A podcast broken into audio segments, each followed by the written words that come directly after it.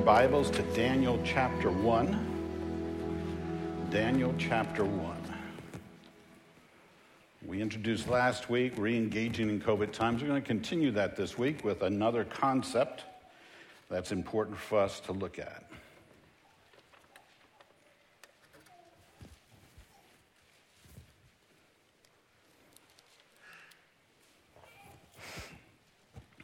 My wife Mel is from a Norwegian heritage, and as a result, we get some real benefits at Christmas time with things that she bakes. We have these special things, rosettas we have, we have krumkake, we have funnymen, sandbakkels, but, but there's one thing she makes every year that's very special. It's lefse. Now, lefse is a potato and milk batter that sort of like a flour tortilla, and, uh, but there's a special grill for it. And so we have this nice grill that she has about that big around, just flat as can be. It only comes out around this Christmas. In fact, it only comes out this day that she's making lefse. And along with that grill, there's also this long wooden tool that is used that you slide underneath it as it's baking or grilling, and then you just fold it over, tip it over so you make the other side. And it comes out just brown on. When you get done, you eat it different ways. Some people would just butter on it, some would just plain butter and sugar. It's just really a great uh, item to eat at Christmas time. And that grill, when you read the instructions on it, you can use it for anything. You can bake eggs on it, you can do French toast on it, you make pancakes on it, but we don't. That thing comes out one time a year. That one day we bake lefse, it goes back in the box, it goes up on the shelf, and it doesn't come out again because it is set apart for one thing only making lefse. Now, you may have something like that in your home too. You may have something in your home that for birthdays, you have that one birthday plate. And everybody in the family knows as soon as they see that plate out, they know this is it. It's birthday time. Or it could be special dishes that you have. But somehow you've got something in your home that you've sort of set apart that everybody knows this is it. It's for a very special event, a special occasion, something it's dedicated to. Well, the scriptures talk about that as well. It uses the word of consecrated. It's the idea that you can take something and set it apart just for God to make it holy, set it apart. It's used only for one thing to somehow bring honor and glory to God. And it's called consecrated. And the Old Testament is used in a variety of ways. You could consecrate things.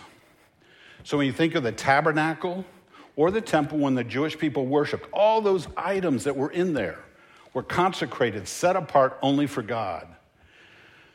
But you could also do people. In fact, the priests were consecrated. They were anointed with oil and set apart just to bring worship and honor and glory to God. But this is interesting as well. After God finds himself giving the Ten Commandments that we talk about, Moses is given the law. And in the law is Leviticus, and Leviticus 11 and verse 11, or chapter 11, verses 44 and 45, it says this For I am the Lord your God. Consecrate yourselves, therefore, and be holy, for I am holy. You shall not defile yourselves with any swarming thing that crawls on the ground, for I am the Lord your God who brought you out of the land of Egypt to be your God. Here's what God's saying. When he gave him his people, brought them out of Egypt, he set them apart. And he said, every one of those Jewish people were to consecrate themselves, set themselves apart from anyone else.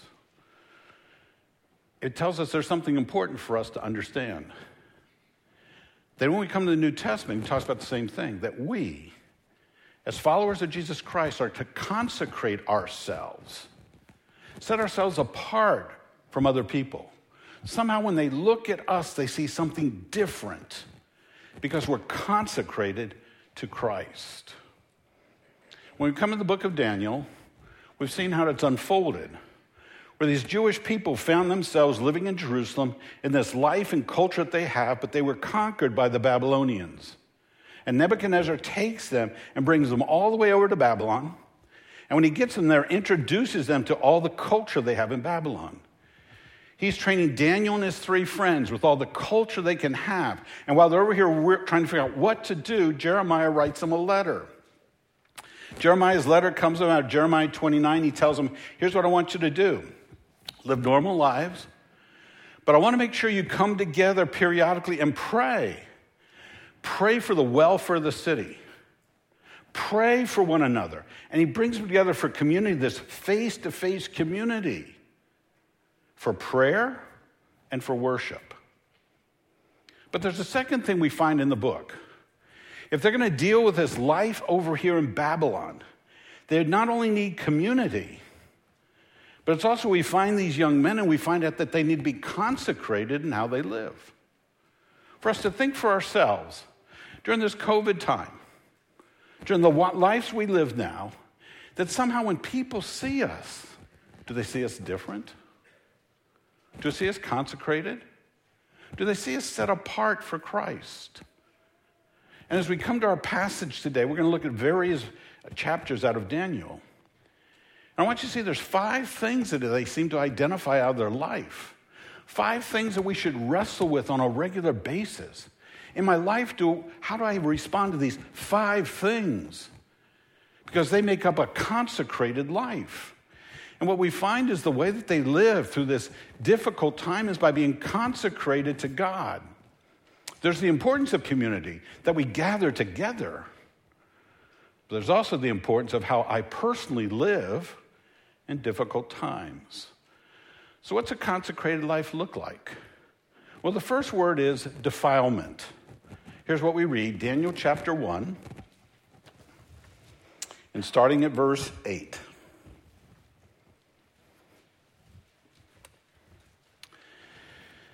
But Daniel made up his mind that he would not defile himself. You may recall what's happened up to here is that Daniel's come along, they're told they're going to eat the king's food and drink the king's wine, which is not kosher and violates the law of the Old Testament. So Daniel and his friends respond this way. But Daniel made up his mind that he would not defile himself with the king's choice food or with the wine which he drank. He saw permission from the commander of the officials that he might not defile himself.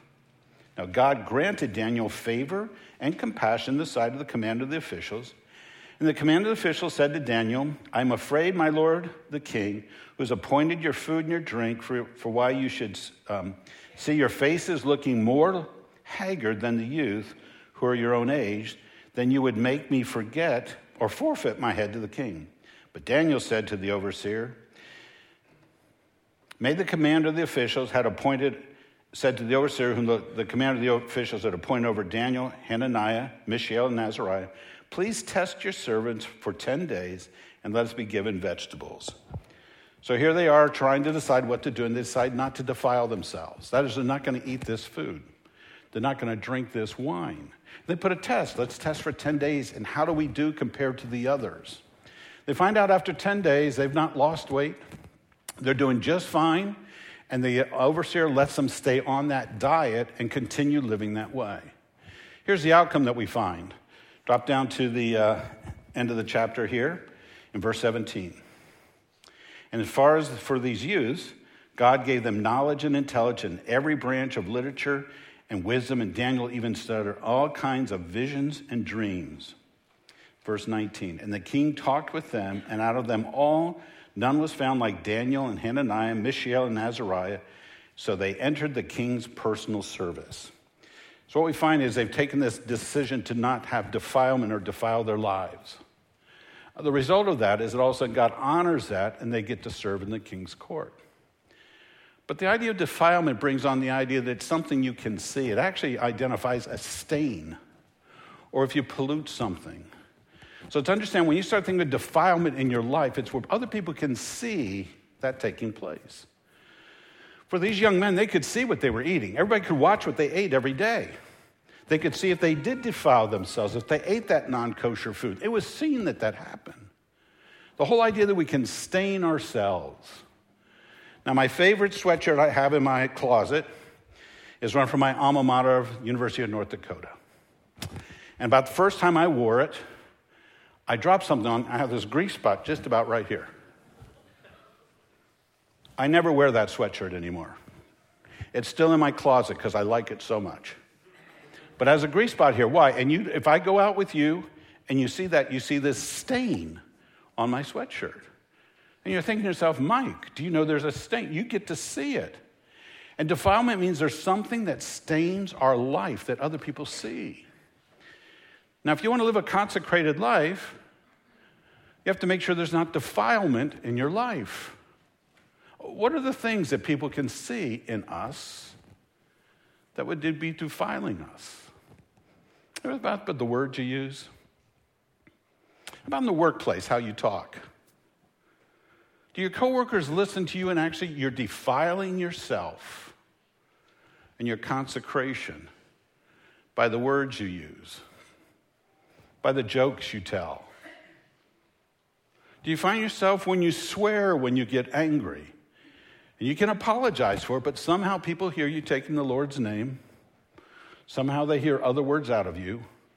And somehow, just by your presence and your words, you are staining yourself in your consecration because you're defiling yourself. How about when you're around other people and you start talking about other people? Is there gossip in your life? That somehow people listen to you talk? They're aware that there's stains on your life when they look at you and that they don't see Christ. They see those stains on your sweatshirt and wondering why, if you were a consecrated follower of Christ, why do these words come out of your mouth? Or when they come up behind you on your computer, or your tablet, or your phone, or your laptop, and they see what you're looking at. Is there a stain on your soul that they see? Is it where they watch places that you go? that all of a sudden there's a stain on your soul as they look at you.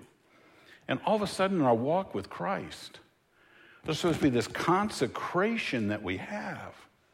That somehow, when people look at us, they see Christ. That when Daniel and his friends were looked at, they saw Yahweh and who they followed because of how they lived. Because consecration means we wrestle with defilement and we do not want to defile ourselves as we follow Christ. Well, there's a second word that becomes important. This we find ourselves in Daniel chapter 2. And that word is decision making. So, Daniel chapter 2, what takes place is that Nebuchadnezzar is going to have a dream. And he has this dream, he wants to find out what it means. And he's asking all his uh, conjurers and all his magicians, what does this dream mean? And uh, they're sending out uh, individuals to do it. So in chapter 2, here's what we read. Now, in the second year of the reign of Nebuchadnezzar, Nebuchadnezzar had dreams, and his spirit was troubled, and his sleep left him. King gave orders to call all the magicians and conjurers, the sorcerers, and the Chaldeans to, tell him his dream. So they came in and stood before him. King said, I had a dream. My spirit's anxious to understand the dream.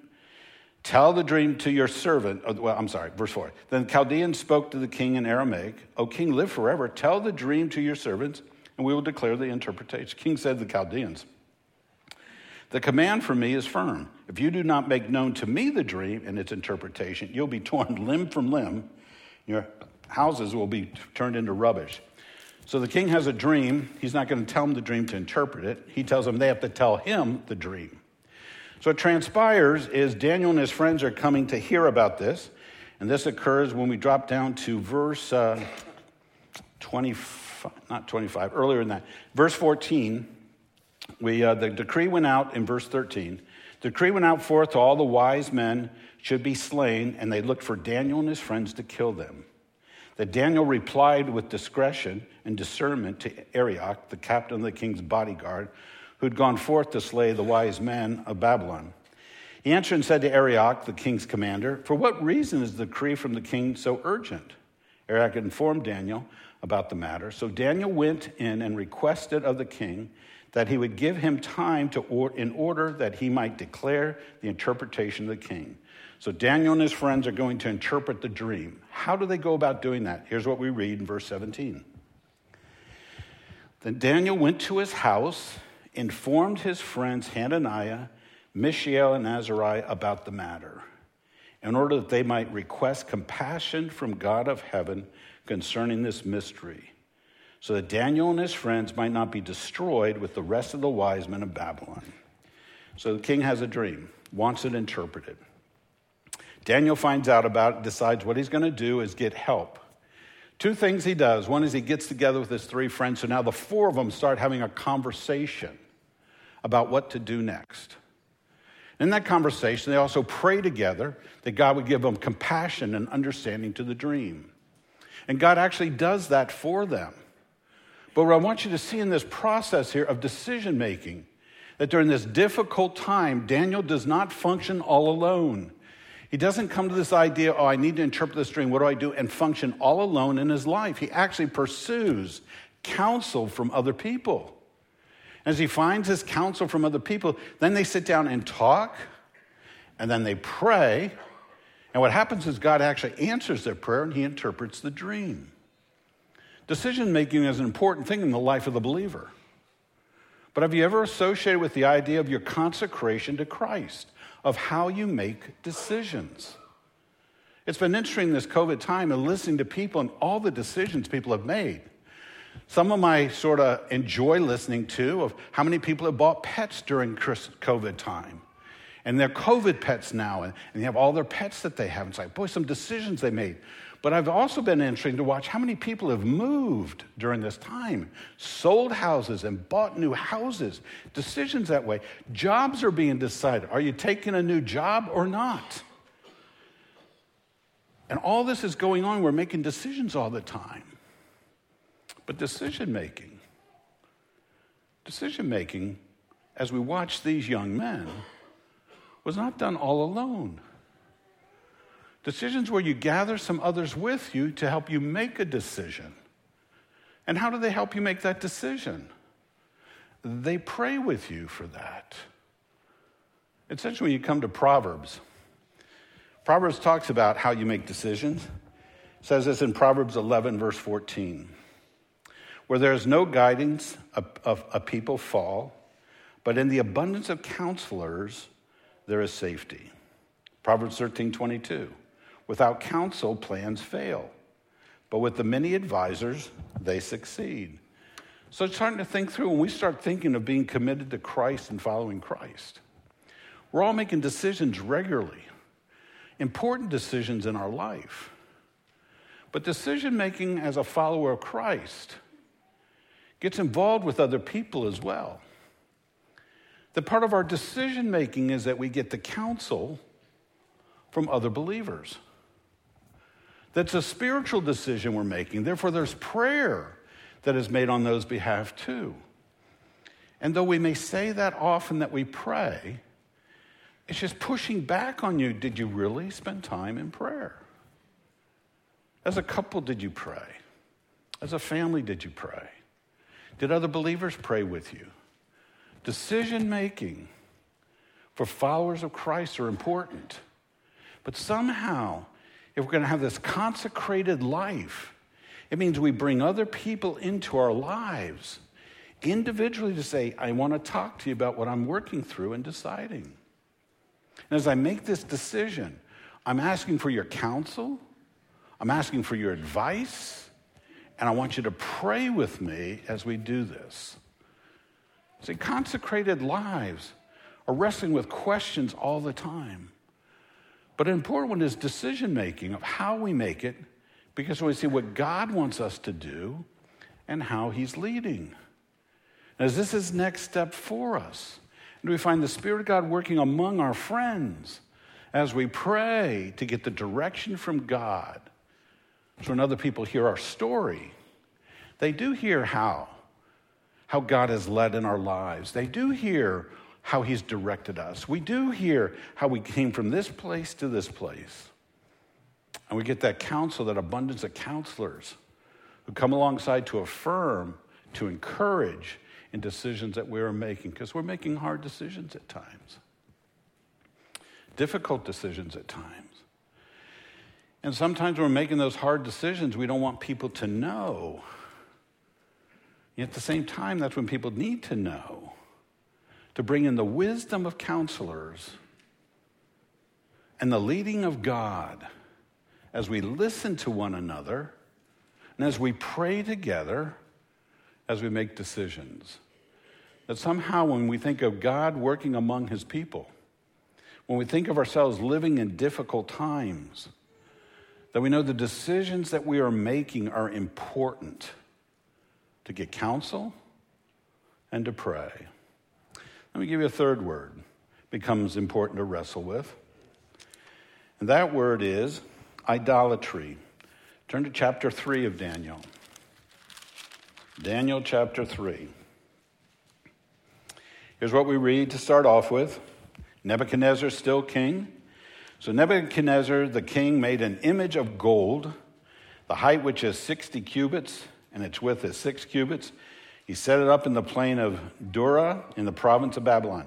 So it's 90 feet tall, it's 9 feet wide. This is a really huge, huge, huge statue and idol, is what it's called. It's made of gold. Nebuchadnezzar, verse 2 Nebuchadnezzar sent king sent word to the assemble the satraps, the prefects, the governors, the counselors, the treasurers, the judges, the magistrates, and all the rulers of the province to come to the dedication of the image that Nebuchadnezzar the king had set up. Then the satraps, prefects, and uh, governors, the counselors and treasurers, the judges, the magistrates, and all the rulers of the province were assembled for the dedication of the image that Nebuchadnezzar the king had set up, and they stood before the image that he had set up. Then he heard loudly and proclaimed, To you the command is given, O peoples, nations, men of every language, that at the moment you hear the sound of the horn, the flute, the lyre, the trigon, psaltery, bagpipe, didn't know they were Scottish, but bagpipes and all kinds of uh, music, you're all to fall down and worship the golden image that Nebuchadnezzar has set up. And so the image is set up 90 feet tall, 9 feet wide. So as they hear all those instruments, everybody says, fall down and worship, and that is to take place. And then here's what takes place actually happens. So as it takes place, it's all set up. Verse 12 certain Jews whom you have appointed over the administration of the province of Babylon, namely Shadrach, Meshach, and Abednego, these men, O king, have disregarded you and do not serve your gods or worship the golden image which you have set up. So it continues. And Nebuchadnezzar, in rage and anger, gave orders to bring Shadrach, Meshach, and Abednego to the, him and brought them before the king. Nebuchadnezzar responded to them and said, Is it true, Shadrach, Meshach, and Abednego, that you do not serve my gods and worship the golden image I have set up? Now, if you are ready, at the moment you hear the sound of the horn, flute, lyre, trigon, psaltery, bagpipe, and all kinds of music, to fall down and worship the image that I made very well. But if you will not worship, you will immediately be cast into the midst of a furnace of blazing fire. And what God is there who can deliver you out of my hands? Shadrach, Meshach, and Abednego answered and said, O king, King, O Nebuchadnezzar, we do not need to give you an answer concerning this. If it be so, our God, whom we serve, is able to deliver us from the furnace of the blazing fire, and he will deliver us out of your hand, O king. But even if he does not, let it be known to you O king, that you, we are not going to serve your gods or worship the golden image that you have set up. So the image is set up, everything happens, everybody bows down except these three young men. Everybody's aware that they didn't worship the idol. All of a sudden, idolatry becomes an important thing in the life of every follower of Christ and for these men following Yahweh. There's a high cost to them. They're going to be thrown into a fiery furnace. We find the furnace is made nine times hotter than normal. King watches it happen, hoping it doesn't hurt them, but that, anticipating it will kill them. And their willingness to go that far at that high cost of their life in order that they do not worship an idol identifies that we're wrestling with idolatry in our lives when it comes to following Christ. Idolatry is something that can happen to all of us. That somehow we have this opportunity to fall down and worship other things than Christ or the King of Kings and our Heavenly Father. That somehow we can worship other things and not follow Christ. And all of a sudden, to pause to ask ourselves a question in my consecrated life, are there idols that I find myself giving to as opposed to following Christ? And idolatry can show up in so many forms. It's where do we spend my time? When I look at all the time I spend on things. It's where do I spend my money? On the things I purchase and have to have.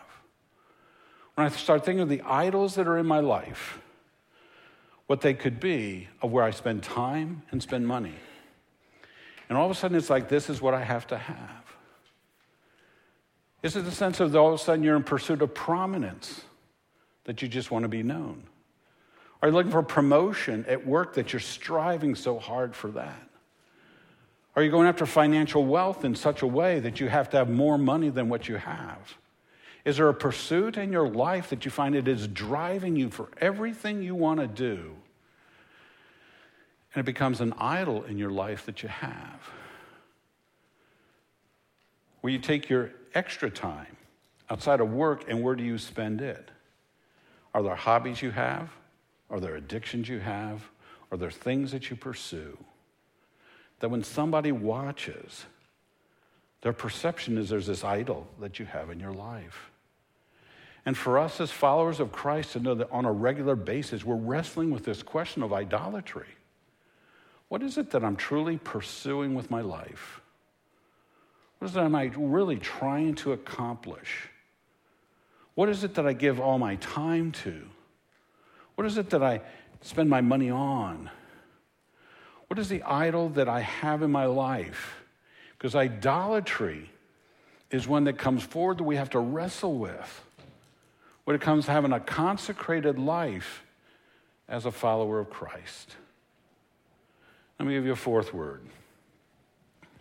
That's witness. Look at chapter 4. Situation arises here where the king comes again in Nebuchadnezzar. Here's what we read Nebuchadnezzar, the king of all the peoples, nations, of men of every language that live on the earth, may your peace abound. It seemed good to me to declare the signs and wonders which the Most High God has done for me. How great are his signs, how mighty are his wonders. His kingdom is an everlasting kingdom, his dominion is from generation to generation. He continues I, Nebuchadnezzar, was at my ease in my house, and flourishing in my palace, I saw a dream. It made me fearful. And these fantasies lay in my bed, and visions in my mind kept alarming me. So he has this vision. Having this vision, he now is looking for an interpretation of the dream. No one's able to interpret the dream until Daniel comes along and gives an interpretation. And as he uh, gives the interpretation, we find it coming forth in uh, verse 19. It introduces that Daniel, whose name is Belshazzar, was appalled for a while as his thoughts alarmed him. The king responded and said, Belshazzar, do not let the dream or its interpretation alarm you. Belshazzar answered and said, My Lord, if only the dream applied to those who hate you, its interpretation to your adversaries. But he identifies the dream is about him. When it comes to work its way out, we get down to verse 23, and we find out the dream comes to fruition. The dream has been that he's going to have a time where he's going to find himself for a year or so going out into the woods, and it's described this way and this happened to Nebuchadnezzar the king. Twelve months later, he was walking on the roof of the royal palace of Babylon. The king reflected and said, Is this not Babylon the great, which I myself have built as a royal residence by the might of my power and for the glory of my majesty? So he's boasting. While the word was in the king's mouth, a voice came from heaven saying, King Nebuchadnezzar, to you it is declared, sovereignty has been removed from you. And you will be driven away from mankind and your dwelling place will be the beasts of the field. You will give, be given grass to eat like cattle. Seven periods of time will pass over you until you recognize that the Most High is the ruler over the realm of mankind and bestows it on whomever he wishes. So what happens is the king finds himself now out in the woods for 12 months, finds himself scouring through the woods and everything, like he's insane for over a year. That was the dream he had. That's actually what happened. It's what Daniel told him would take place. This is the same Nebuchadnezzar who saw the three men come through the fiery furnace. As he saw that, he found himself overwhelmed by the God that they believed in and actually makes declaration about this God. And now he has his vision interpreted by Daniel, and it actually comes to, to fruition. It happens. When it all gets done, here's what takes place next for him. Look at uh, verses uh, 33 and following. Immediately, the word concerning Nebuchadnezzar was fulfilled. He was driven away from mankind, began eating grass like cattle. His body was drenched with the dew of heaven until his hair had grown like eagle's uh, feathers and his hands like bird's claws. But at the end of that period, this is now his testimony I, Nebuchadnezzar, raised my eyes towards heaven. My reason returned to me. I blessed the Most High and praised and honored his, him who lives forever. For his dominion is everlasting dominion. His kingdom everla- endures from generation to generation, and all the inhabitants of earth are accounted as nothing. But he does according to his will in the host of heaven. Drop down to verse 37. Now I, Nebuchadnezzar, praise, exalt, and honor the King of heaven, for all his works are true and his ways just, and he is able to humble those who walk in pride. The reason I would use the word witness here, it's because of the words, the witness, and testimony of these four consecrated followers of Yahweh. They told him about Yahweh, they told him about their faith, and as a result, all of a sudden you have Nebuchadnezzar making a statement of faith as well. And that somehow we think of a consecrated life, there's somehow a witness that we have as well. It's not just how we live, it's how we speak as well that when we think of the difficult times we live in, working with coworkers and Zooming and all that takes place, when we think trying to connect with family and all, when we start thinking of people who do not know Christ, that we have a responsibility to be a witness not just by our life of how we live, but by our words that we speak. I want you to think about that. When's the last time you actually spoke of Christ? spoke of Jesus Christ to a neighbor? When's the last time you actually shared Christ with maybe somebody at work? When was it you took to talk to a family member who doesn't know Christ and actually spoke your testimony of how you came to Christ? When's the last time you actually witnessed with your words about Christ? Sometimes I feel as though what we want to do is just be accepted by our neighbors, just that they like us. Because if I speak, I might offend them. But somehow a consecrated life of following Jesus Christ is that somehow we witness with our words. As we say here, we not just go, grow, and overcome, we go. We go. Why? To make disciples. There's words that we speak, we witness that we have, that takes place when we're consecrated to Christ.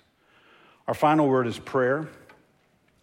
This comes in uh, chapter uh, 6, where Daniel finds himself in a situation where they pass a law in the nation that you cannot pray to any God except the gods of the Babylonians. And Daniel's aware of that document, and it's finally signed in verse 9 of chapter 6. Therefore, King Darius signed the document, and that is the injunction. Verse 10. Now, when Daniel knew that the document was signed, he entered his house, now in his roof chamber, and the windows opened towards Jerusalem so he could be seen by everyone. He continued kneeling on his knees three times a day, praying and giving thanks before his God as he had done previously. Then these men came by agreement, found Daniel making petition, supplication before his God. Then they approached and spoke to the king, and it told him, Did you not sign that any man who makes petition to any god or man besides you, O king, for 30 days is the cast in the lion's den? The king answered and said, The statement is true. According to the law of the Medes and the Persians, which may not be revoked. And this is Darius the king, this is not Nebuchadnezzar. And as a result of this, Daniel is thrown into the lion's den. And once again, God saves him out of the lion's den, like he saved his friends out of the fiery furnace. But what it identifies is that a consecrated life is one of prayer. And even for Daniel was public prayer, that he could be seen by others. And just thinking about our prayer life of how we spend time in prayer. Or how often we get those emails, those Facebook posts and all where people say, uh, here's what's going on in my life, and we respond praying for you. And the question, are we really praying for them? Did you really pray for them? Or is it just words we pass on? I found for myself that I was doing that, and after a while I realized I didn't pray for them. I just said I was going to pray for them. And I realize now I do not respond until I pray. And then I don't say I'm praying, I said I prayed for you because I actually prayed. But somehow, when it comes to prayer, the prayer is the life of a consecrated believer, one who follows Christ. And that somehow people could watch us, see us in some way that they know we pray. Some would gather with our friends that we pray. Some there's even public prayer that they may see. And maybe when you have meals together, when you go out with your family in public, maybe it's at work. But somehow prayer becomes part of your life. It becomes the anticipation of a consecrated life is that we pray. That's why tonight we're having a prayer night. Why? Because that's what believers do, not just in difficult times. That's the mark of a consecrated life to do that. So we start thinking of this consecrated life of these men. What we have to realize there's a high cost and a high commitment. And following Christ means there's a high cost, there's a high commitment. There's a cost to following Christ. It costs these men potentially their lives. There's a commitment in following Christ, and that we become aware of that. Turn to Romans 12 with me. Romans 12, verses 1 and 2. As Paul writes uh, Romans, he goes to the first uh, uh, four chapters and he lays out the foundation of salvation, the need for salvation and righteousness with our sin. He identifies we're justified. And he gets us up through chapter 5. Verses chapter 6, 7, and 8, he comes along and talks about how we wrestle with the Christian life. We wrestle with license, legalism. We live by the Spirit.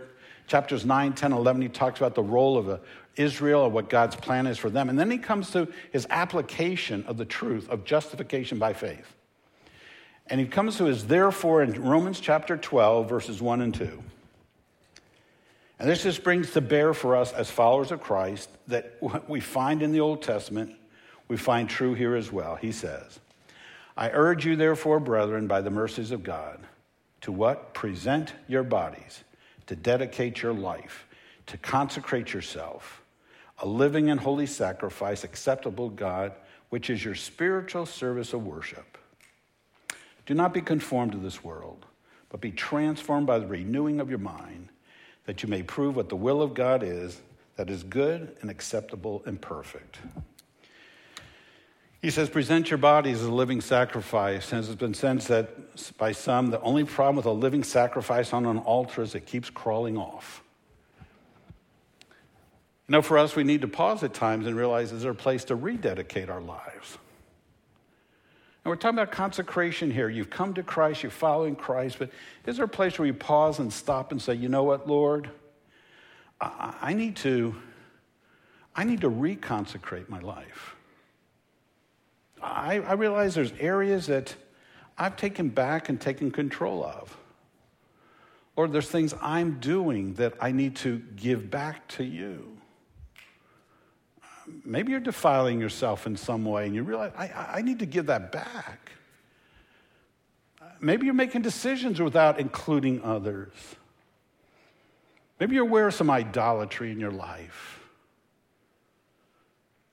Maybe you see there's not the prayer that should be in your life. And somehow, when you look and reflect on your own consecration of how you should live in difficult times, there's some recommitments that you need to make. A rededication of some kind. Well, we do this regularly with youth. Youth conferences are always built around this. You may recall in your own youth days. You go to the conference, they all run about the same way. Friday night starts all rah, rah, rah, rah. Saturday all works up to the Saturday night event where somehow there's a cross and you're putting nails in it or post it notes on something, a recommitment to Christ, and then you celebrate on Sunday what you're going to do. But somehow as adults, we don't pause at times to reflect, to rethink, to even recommit. The question is where are you in your walk with Christ? Where's your consecration? What have you taken back? What do you give back? What do you need to rededicate? What is it that when people look at you, their awareness that that is somebody being conformed to the image of Christ because you're consecrated to Christ. And they can see it by your witness and your words, by the fact that the stains are removed, by the prayers that you pray, by the decisions that you make, by the idols you don't worship. Consecration. A consecrated life is high commitment, high cost, but also requires a dedication to that. I'm going to close in prayer, but it's, it's going to lead us into communion, which is a time of recommitment, I think, of where you may be. So, as we go do that, we're going to prepare our hearts, and we'll have some time of silence for you. But I'm just going to close for prayer for us in our preparation for that. So, Lord, as we look at your word here and that, that life you call us to as followers of Christ, that consecrated life, oh, there's a way for your spirit to work in us right now, Lord. All convicting, all convicting. But for those who have set themselves apart and are following, just to encourage them that they are following you. But Lord, if we're wrestling with an area, if there's something we've taken back, let's find a time now where we can give it to you for that.